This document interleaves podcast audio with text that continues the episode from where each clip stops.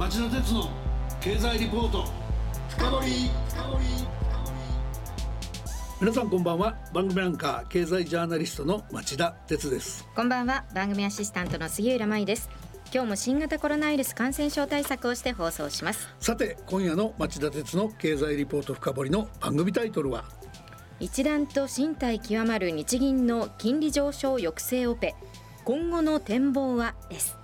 このところ日銀はアメリカの金利上昇につられて日本の金利が上昇することを抑え込もうとかたくなに市場に売りに出てる長期国債を全て指し値で買い取ってしまう指値オペ、まあ、公開市場操作を続けています。しかしここに来て市場ではさすがに限界ではないかとの声が強まっており日銀も一定の金利上昇を容認せざるを得ないのではないかとの見方もあります。こうした金融情勢をどういうふうに見ていくべきなのか。今日はこの春からこの問題を研究リポートにまとめるなど精力的に発信を続けている日本経済研究センターの梶田優斗副主任研究員をゲストに迎え最新の状況を分析展望してもらうことにしました。今夜も気になるテーマですね。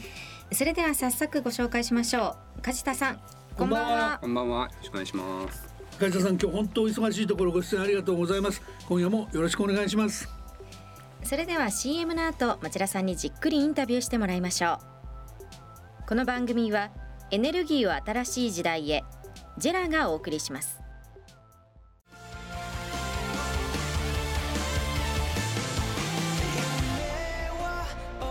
本気で夢を追いかける時新しい一歩を踏み出す時大切なものを守りたい時誰も見たことがないものを作り出す時。自分の限界に挑む時。絶対できないと思って始める人はいない。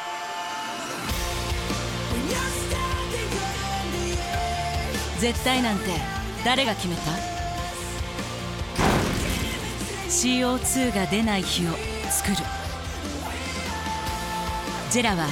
ゼロエミッション火力と再生可能エネルギーで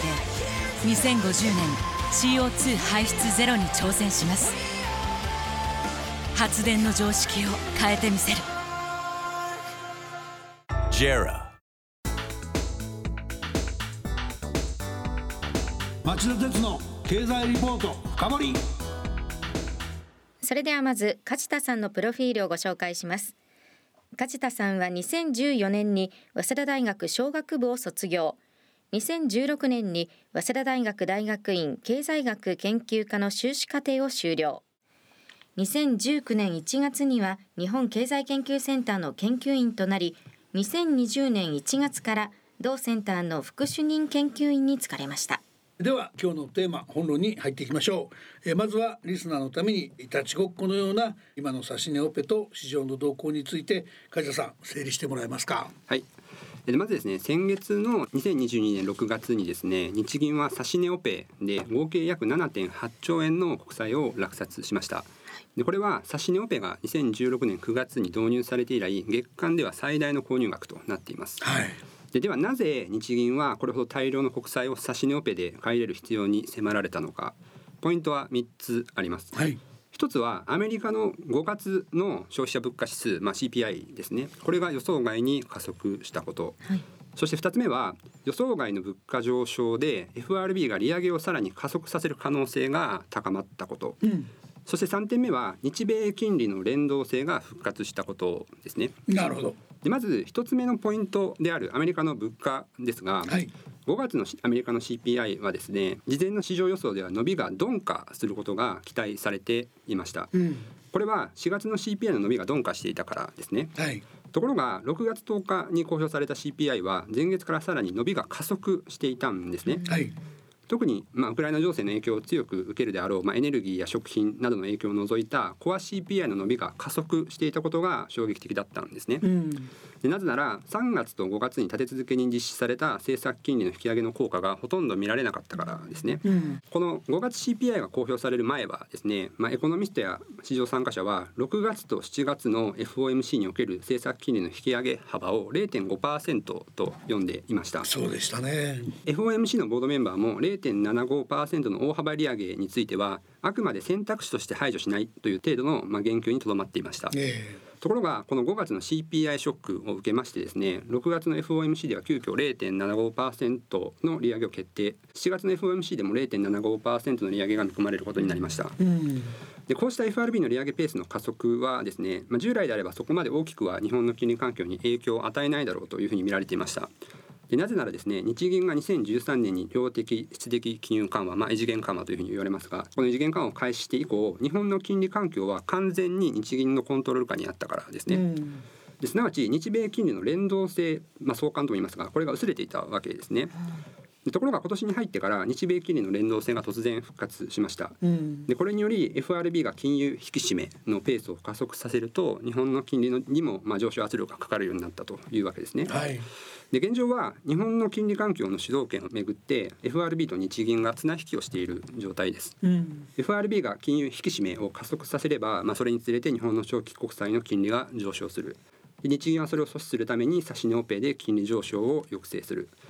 でこうした状況はですねアメリカのインフレが明確に沈静化するかあるいは日銀が現行の緩和姿勢を変更しない限り今後も継続することになります。あの今の大きな流れ全くおっしゃる通りだと思うんですけど、はい、今週発表になったアメリカの CPI もまたまた強烈で、はい外為市場では一時もう1ドル140円に迫るとか、はい、えー、ユーロとドルがもう等価になってしまうとか、はい、いうような騒ぎも起きてます、はい、この話は今梶田さんが話していただいた流れをさらに加速するものその方向でそのベクトルを伸ばしてしまうものというイメージで捉えていればいいんですよね。そうですね。あのままさにおっしゃるようにですね。あの5月の CPI ショックがあったっていう話だったんですけれども、はい、6月にも実は同じぐらいの衝撃の結果が出たっていうふうな形になると思います。はい、なのでまあ円安6月分もね6月もそうですね、はい、6月も引き続きサプライズが起こったと。なるほどね。梶田さんあのそもそもなんですがこの指値オペというのは何ですか？リスナーの皆さんにも分かりやすく解説していただけますか？はい、指値オペはですね、日銀がまあ市場で取引される国債の金利にまあ上限を設定するためのオペレーションです。はいでイメージをつかみやすいように価格で説明しますとですね例えば日銀が90円で無制限に国債を買えれるとします。この時仮に市場で国債が80円で取引されていればですね投資家は市場から80円で国債を買って日銀に90円で売れば10円の儲けが出ます、まあ、最低取引と呼ばれる行為ですね、えーこの最低行為が無数の市場参加者によって行われると市場で取引される国債の価格には上昇圧力が生じて最終的には日銀が設定する価格に市場価格が修練していきます、うん、すなわち日銀が指定する価格以下で市場で値段がつくことはほぼなくなるわけですね、うん。はい。で価格と債券の利回り、まあ、ここでは金利というふうに言いますが価格と金利は逆方向に動くので価格に下限が設定されることは金利に上限が設定されることを意味するというわけです。でこの指値オペはですねもともとは2016年9月のイールドカーブコントロール政策の採用時に長期金利誘導目標の手段として導入されたものです。イールドカーブコントロールは当時マイナス圏に沈んでいた長期国債の利回りを上昇させる政策として位置づけられていました。で当時はですね今と対照的に長期金利の下限が焦点となっていたわけです。したがって当時はあまり指値オペは注目されなかったわけですね。はいで実際に2022年に入るまで指値オペは合計7回しか実施されてきませんでした。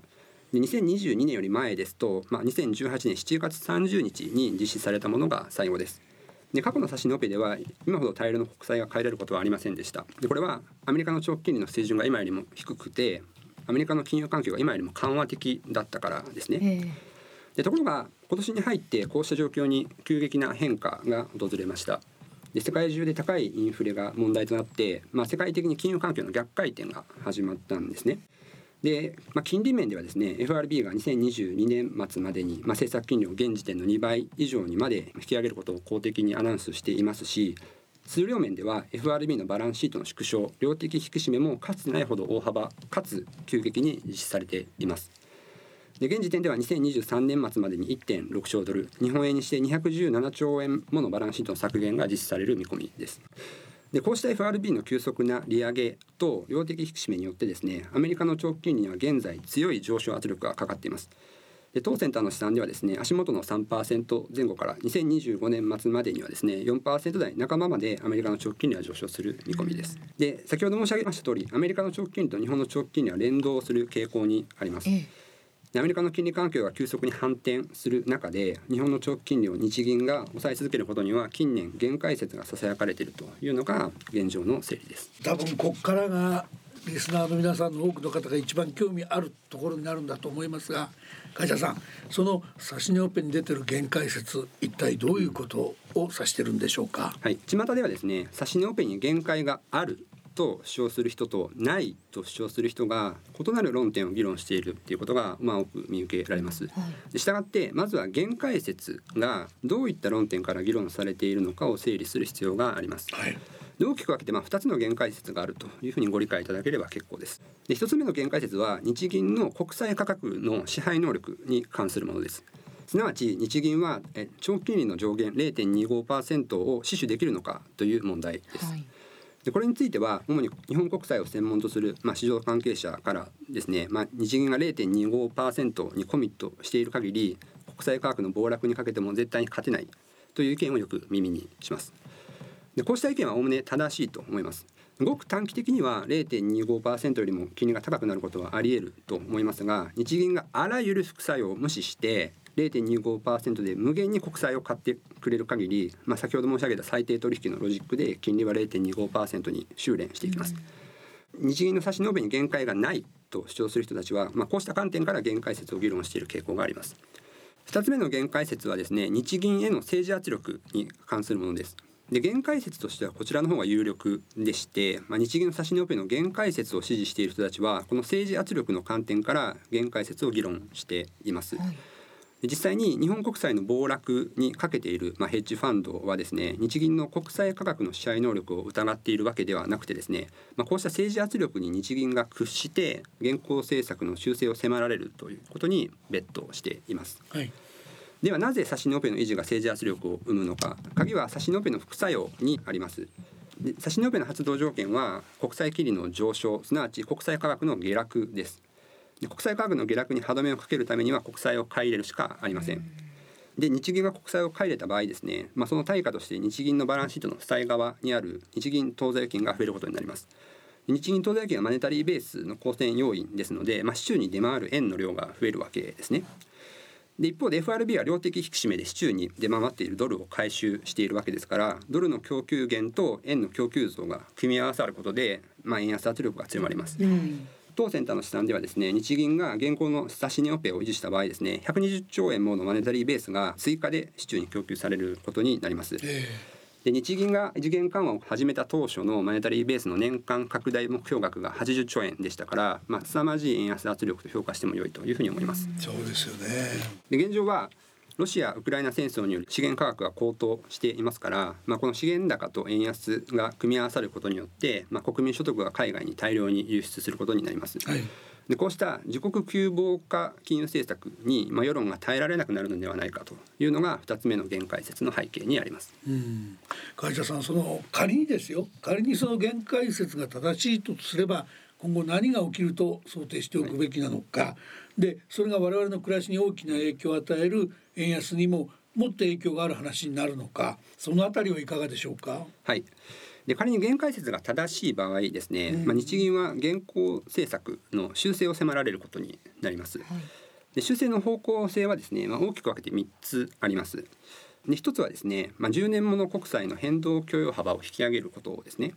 で現行はプラスマイナス0.25%ですからこれをプラスマイナス0.5%程度まで拡大することは、まあ、現実的な選択肢として、まあ、あり得るというふうに思います。うんうんでこの場合ですね、まあ、当センターの試算ではですねアメリカの長期金利の急騰があったとしてもですねマネタリーベースの拡大額は30兆円程度で済みます。で日米の金利差および、まあ、マネタリーベースの不均衡もある程度是正されますから多少の円安抑止効果は見込めるというふうに思います。で2つ目は誘導目標とする国債を10年ものから5年ものへ切り替えることです。でこの場合長期金利は日銀の束縛から離れて、まあ、市場で自由に価格付けされることになります。ただし市場の5年もの国債の流通量はそれほど多くはありませんので、うん、まあ、財政当局の国債発行計画と協力して金融政策の枠組みをデザインする必要があります。で3つ目は他の国々と同様に短期の政策金利を引き上げることです。はい、でただしですねこれは明確な金融政策スタンスの変更を意味しますので、うん、まあ、物価目標が達成されていないというふうにまあ日銀が言ってますけれども、まあ、こういった中でですね日銀が実際にまあ採用する可能性はほぼないというふうに思います。はい、でここでは今3つの可能性を挙げましたが、まあ、いずれも今の円安トレンドをですね、まあ、根本的に変えるほどのインパクトはないというふうに思います。うん、でその本質的な理由はですね日本経済がまあ20年以上のまあ低金利環境に過度に適応してしまった結果、まあ、容易に政策金利を引き上げられなくなってしまっているからですね。うん例えばアメリカでは住宅ローンに占める固定金利の割合が多い一方ですね日本は変動金利の割合が多くてですね、まあ、金利の引き上げによって家計が損失を被りやすくなっています。はいでまた、まあ、皆さんご存知の通り、まあ、日本の政府債務残高 GDP 比率はすでに200%を超えておりますので金利が上がると利払い費用が一気に増大することになります。でこうした現象はですね長年の低金利環境に日本経済が過度に適応してしまった結果生じたものですね。したがってこれから異次元緩和の正常化を議論する上では、まあ、こうした長年の低金利の付けにどう対応するのかが最も重要な論点になるというふうに思います。なるほどね。あの梶さん最後にちょっと一つだけまた別の視点で伺いたいんですけど、はい、今日その指値オペっていう観点からの矛盾をねいろいろ解説していただいたと思うんですけど単純に日銀が日本で発行されている日本の国債をこれだけのロットでこれだけの割合で持ってしまうということのそのマーケットメカニズムを破壊するようなあるいはあのマーケットメカニズムが機能しなくなるようなことっていうのはいいのかという視点はどうでしょうか？はい、それは実はあの非常に難しい問題で、その今最先端の経済学者がその日本の特殊性についてまあ議論しているっていった状況なんですね。あのもちろん直感的な観点からで申し上げますと、日銀が国債を50%買い入れるっていうのはまあ非常に問題があると。いうことなんですけれども一部の経済学者なんかはそれでも日本は大して問題は起こってないんじゃないかっていうことを、まあ、おっしゃる方がいらっしゃるんでそれがまあ MMT なんかが最たる例だというふうに思うんですけれども、今までそういった現象は、まあ、異端な人たちしかまともに議論してこなかったんですけど最近はその主流派の経済学者もある条件を満たせば、まあ、財政赤字はある程度であるならまあ許容が可能なんだっていうふうにちょっと議論がこう変わりつつあるんですね。なので財政と金融政策の協調みたいな観点から日銀の今の長期国債の買い入れですね、でこれを議論するというふうにこれからどんどん変わっていくんじゃないのかなというふうに思っています。うん、なるほどね。有さんあの今日貴重なお話ありがとうございました。日銀とは対照的に FRB が金融引き締めを続けているアメリカ経済の先行きについても、まああるいは物価の見通しも含めてということになると思いますけども伺いたいと思うので来週もご出演いただきお話を聞かせていただきたいんですがいかがでしょうか？わかりました。ありがとうございます。それじゃあ来週もよろしくお願いします。さて杉浦さん今日の梶田さんのお話どうでしたか、はい、日銀の政策は指値オペも含めましてこのままでいいものなのか一般人の私には判断がつかなかったんですけれどもお話伺ってよく整理できて非常にわかりやすかったですなるほどね。リスナーの皆さんはどうお感じになったでしょうか。さて来週は先ほどちらっと申し上げましたけどもスタグフレーションが影を落とすアメリカ経済の先行き。それでも円安懸念は消えずさらに加速する恐れもと題して今週に引き続き日本経済研究センターの梶田副主任研究員に伺います。それでは来週も金曜夕方4時からの町田鉄の経済ニュースカウントダウンからスタートする3つの番組でお耳にかかりましょうそれでは皆さんまた来週この番組はエネルギーを新しい時代へジェラがお送りしました。